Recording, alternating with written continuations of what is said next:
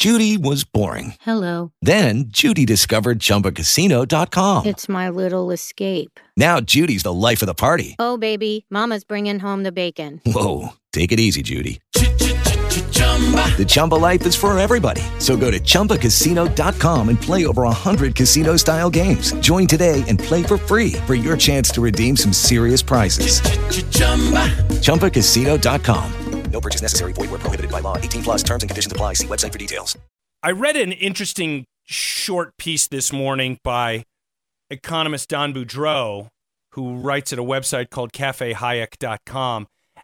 And it's just a small concept that that fits well into this very important discussion we're going to have in a moment.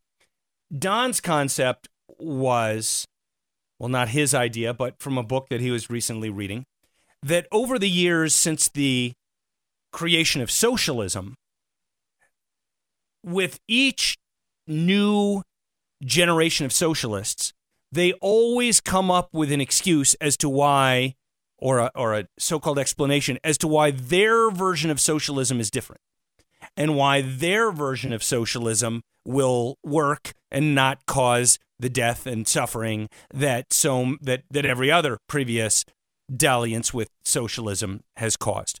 And the point there is that as somebody once said, history may not repeat itself, but it rhymes. When we look at what's going on in America today, the rioting in the streets, the Black Lives Matter and Antifa movements, and all this sort of thing, there is a similar analysis perhaps to be made. And by far the most interesting analysis that I have read is by my next guest, Angelo Codevilla. He wrote a piece for the Claremont Review of Books called Millenarian Mobs. Angelo is a senior fellow of the Independent Institute. He is professor emeritus at Boston University. He's a former Foreign Service officer and a senior staff member and former senior staff member of the Senate Intelligence Committee.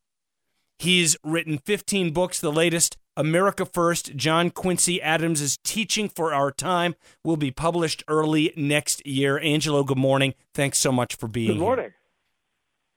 This is um, a kind of piece that I love reading and that I wish would be out there in the world more often in more places in the sense that it really makes you think and really reminded me that almost nothing is truly sui generis in this world.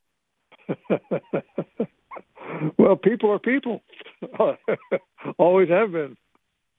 I would love for you to just define, as we get started here, what is a millenarian movement? Well, it is a movement of people who uh, believe that uh, what they are doing will erase uh, evil completely uh, and bring on uh, the either thousand year or perpetual eternal reign of, of goodness and light. Is it? I, I don't want to go too far off on the same tangent, but as a guy who researches this and writes about this, as as you do, um, do you find it astonishing or just part of the human condition that people that this sort of thing happens? That it happens repeatedly. That people don't well, learn. Look, look, look. Uh, let me tell you where it doesn't happen. Repeat where it doesn't happen at all, and that's uh, anywhere outside of Western civilization. Hmm. This is a this is a peculiarly Western disease. Uh, to be specific, a, a Judeo-Christian disease, because there is a strain in uh, Christianity and Judaism um, that uh, that um, speaks of uh, relief from the human condition. And um, although this is most certainly not the the uh, the, uh, the orthodox view of Christianity or Judaism, it, it is part of it, and um, lots of people over the centuries have become uh, infected by this uh, uh, this hope, and they have behaved in more or less the same ways. They've decided that that um, by joining this um, movement, this hope, uh, they would um, dis- they would dispense themselves from normal limitations. They would uh, give themselves the, the right and assume the duty to um, uh, reform others uh, or to kill them. I I don't consider myself to be a completely ignorant person, um, but in your fascinating piece for the Claremont Review of Books, and folks, again, go to ClaremontReviewOfBooks.com and or or just do a, an online search for millenarian mobs and find Angelo's piece. I'm gonna I'm gonna quote you to you here, Angelo. You write, "History records dozens of long forgotten names of movements." Pastoureaux, flagellants, Cathars, free spirits, ranters, and of individuals such as Tanchelm, Gio, uh, Giacocino de Fiore, Thomas Müntzer, and Jan van Leyden. I've never heard of any of these, and I'm not a complete moron. I'm a, a bit of a moron, but can you just pick one or two of these groups and or people right, and let me- just tell us a story? Uh, the, the last one, the last one you mentioned, uh, John uh, John van Leyden. If you go to the city of Munster in, in, in Germany, and you look up at the, the spire of the cathedral, you see a little cage. That is where the, the remains of John von Leyden were um, were hoisted to have the, the, the birds picked them apart. So much, so much the, the good citizens of Munster um, thought of John von Leyden. He uh, he led a um, a group of um reformers uh, in uh, mostly peaceful protest, mostly peaceful nothing. they uh, they ravaged the countryside. They um, it took uh, an army uh, to um, uh, to stop all all that. Uh, the uh, these movements begin this all pretty much the same way. They, uh, somebody notices uh, some evil that is going on, some shortcoming of of, of, of government, um, a plague, something major, and they say, you know, it doesn't have to be this way. I know that if you give power to people like myself, why we can wipe away all of this forever. Now, uh, the, uh, uh, the the main point of, of my article was that this uh, this way of thinking uh, became easily secularized uh, in in subsequent centuries, and uh, the the modern um, ideologies of uh, of socialism and uh, especially Nazism and and, uh, and communism uh, come straight out of this um, of this tradition. Um, much of their language is the same. The uh, and above all, the behavior of, of their leaders is pretty much the same. They start out by by preaching um, abstinence and and um,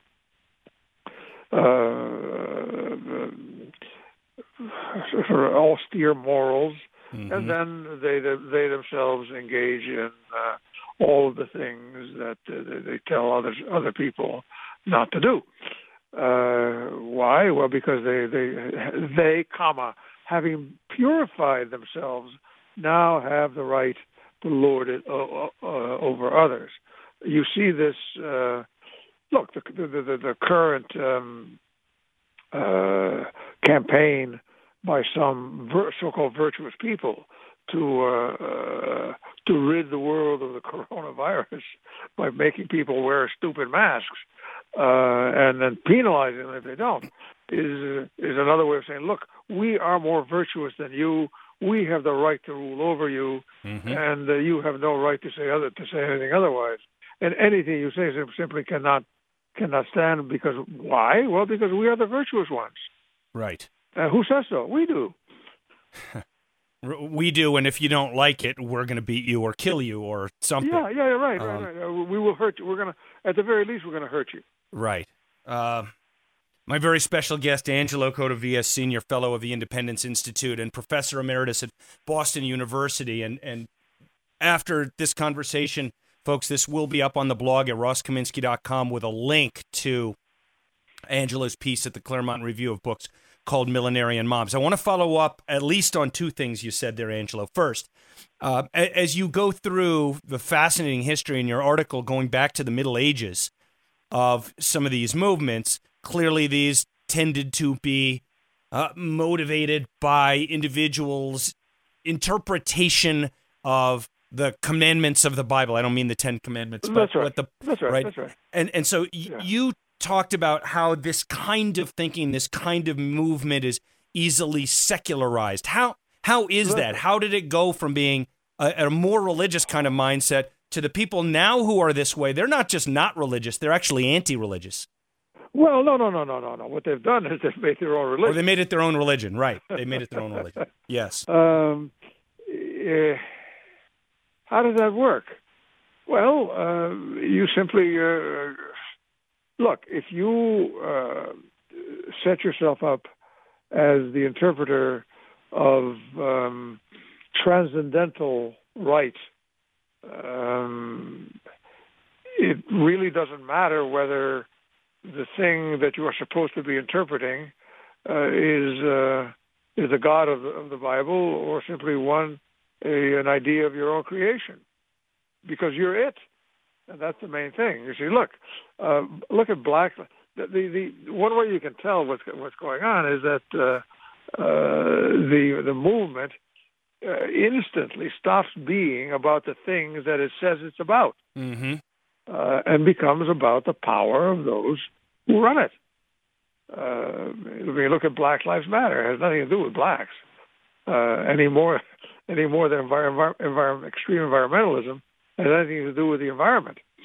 Uh, it has to do with the, with uh, the power of certain people and uh, the uh, the crushing of, of the evil ones. We are the good, you are the bad. Screw you.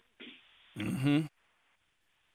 How? Okay. So. I mean, and, and, and, the, and the goodness and the, the degree of goodness and badness is um, extreme. You see, the the distinction is total. It's not these are we're not talking about degrees right. of right and wrong. We're talking about uh, absolute right, absolute wrong, and uh, therefore absolute right to crush the wrong. This may be a bit of an outgrowth of the progressive movement, which Oh no, no, no, no, no. No, it's I- let me the, just- progress, the progress. Uh, uh, excuse me. The progressive movement is part of that. Yeah, I, l- let me let me reword what I was going to say a little bit. So when we look Yeah. at today's today's radicals that we're talking about, one of the characteristics of the progressive movement is this a deep-seated belief that they're smart and everybody else is stupid. And right. I I was curious because you so you talk about how a lot of these millenarian movements have gone from religious, at least based on traditional religion, to more secularized. It's also gone, as you describe, from people who were um, more lower class, uneducated, to at least many of the people now being economically Ah. upper class and highly educated. How does that change happen? Uh, no, well, no, no, no. Uh, it, it was always that way. You always had uh, semi-educated people at the head of these things. These Okay. things were never. Uh, look, after all, people are moved by words, and um, you always had people uh, leading these things who had some acquaintance with um, uh, with scripture, uh, with uh, with the things that others thought authoritative. They presented themselves as more knowledgeable than thou. And I mean that was that's always been so. Mm-hmm. Uh, so so there there's no difference there. Members of the that, that's just what we've got today. I mean you don't have highly intelligent people. No, you have people who have been who have been around the university and picked up the uh, the um, what is so what is most easily picked up. one of your uh, one of the sections in your uh, in your piece millenarian mobs um, is entitled suicide of the west uh, i think uh, jonah goldberg has a book of that that title as well do do you think that what's going on right now is likely to be more long lasting in impact or more destructive and long lasting in impact than any of those other movements that you wrote about, a few of which I've heard of and many of which I haven't? You know, uh, of course, that's impossible to tell, uh, but it, all depends on uh, the uh, the reaction. look, in their time, these were no small things. Mm. Uh, these were the these were the biggest wars of the Middle Ages in Europe.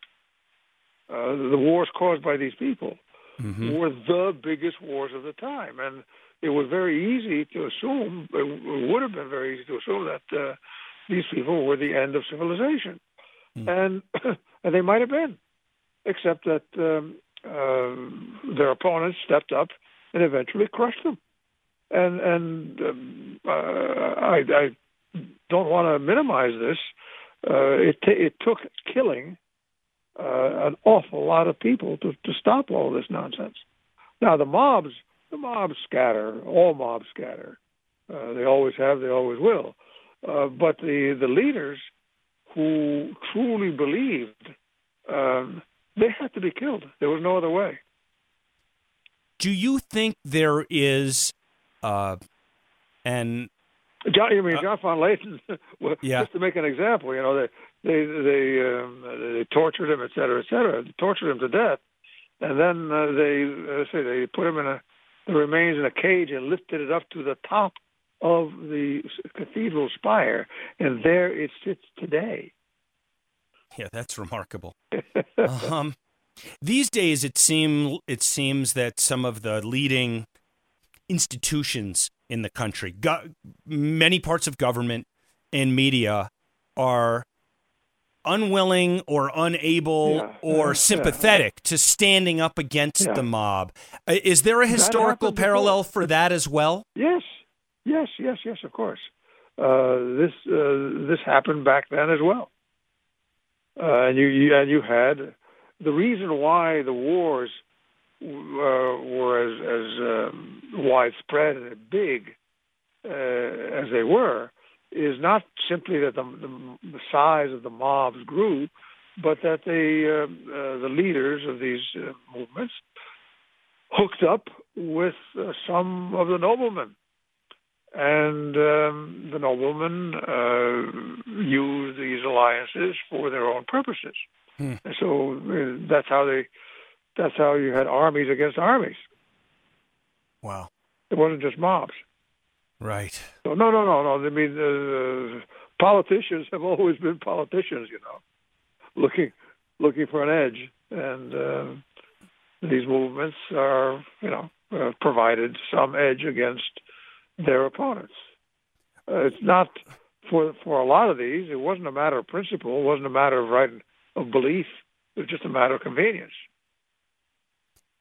just about out of time, but given your historical study of these kinds of movements and with the understanding that there's a very wide range of what these things looked like and how long they lasted and all that, do, do you have any prediction, uh, uh, you know, big scale, large scale, macro level prediction based on your understanding of history about what Americans might expect from BLM and Antifa in these mostly peaceful protests and the and the movements that are behind them. Uh, well, uh, all right. Here's the main point. Uh, BLM and Antifa themselves are tiny things, and they are uh, significant only insofar as you have the really the main power structure of the country uh, using them. Now, they, in other words, BLM, Antifa are not the problem. The problem is the Democratic Party, which has decided, for its own reasons, to ride these tigers, um, to, you know, uh, to use these tigers as an adjunct to crushing their own opponents.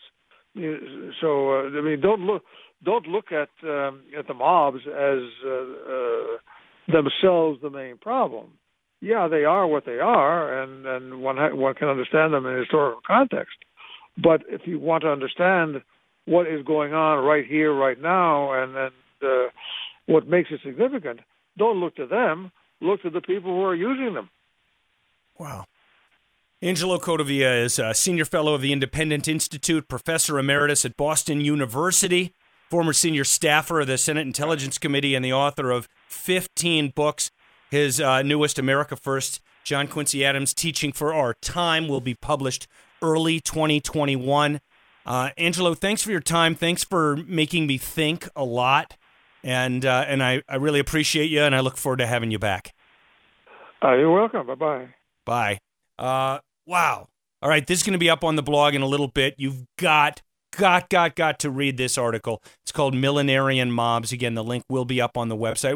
Lucky Land Casino asking people what's the weirdest place you've gotten lucky? Lucky? In line at the deli, I guess? Aha, in my dentist's office. More than once, actually. Do I have to say? Yes, you do. In the car before my kids' PTA meeting. Really? Yes. Excuse me, what's the weirdest place you've gotten lucky? I never win and tell. Well, there you have it. You can get lucky anywhere playing at LuckyLandSlots.com. Play for free right now. Are you feeling lucky? No purchase necessary. Void where prohibited by law. 18 plus. Terms and conditions apply. See website for details.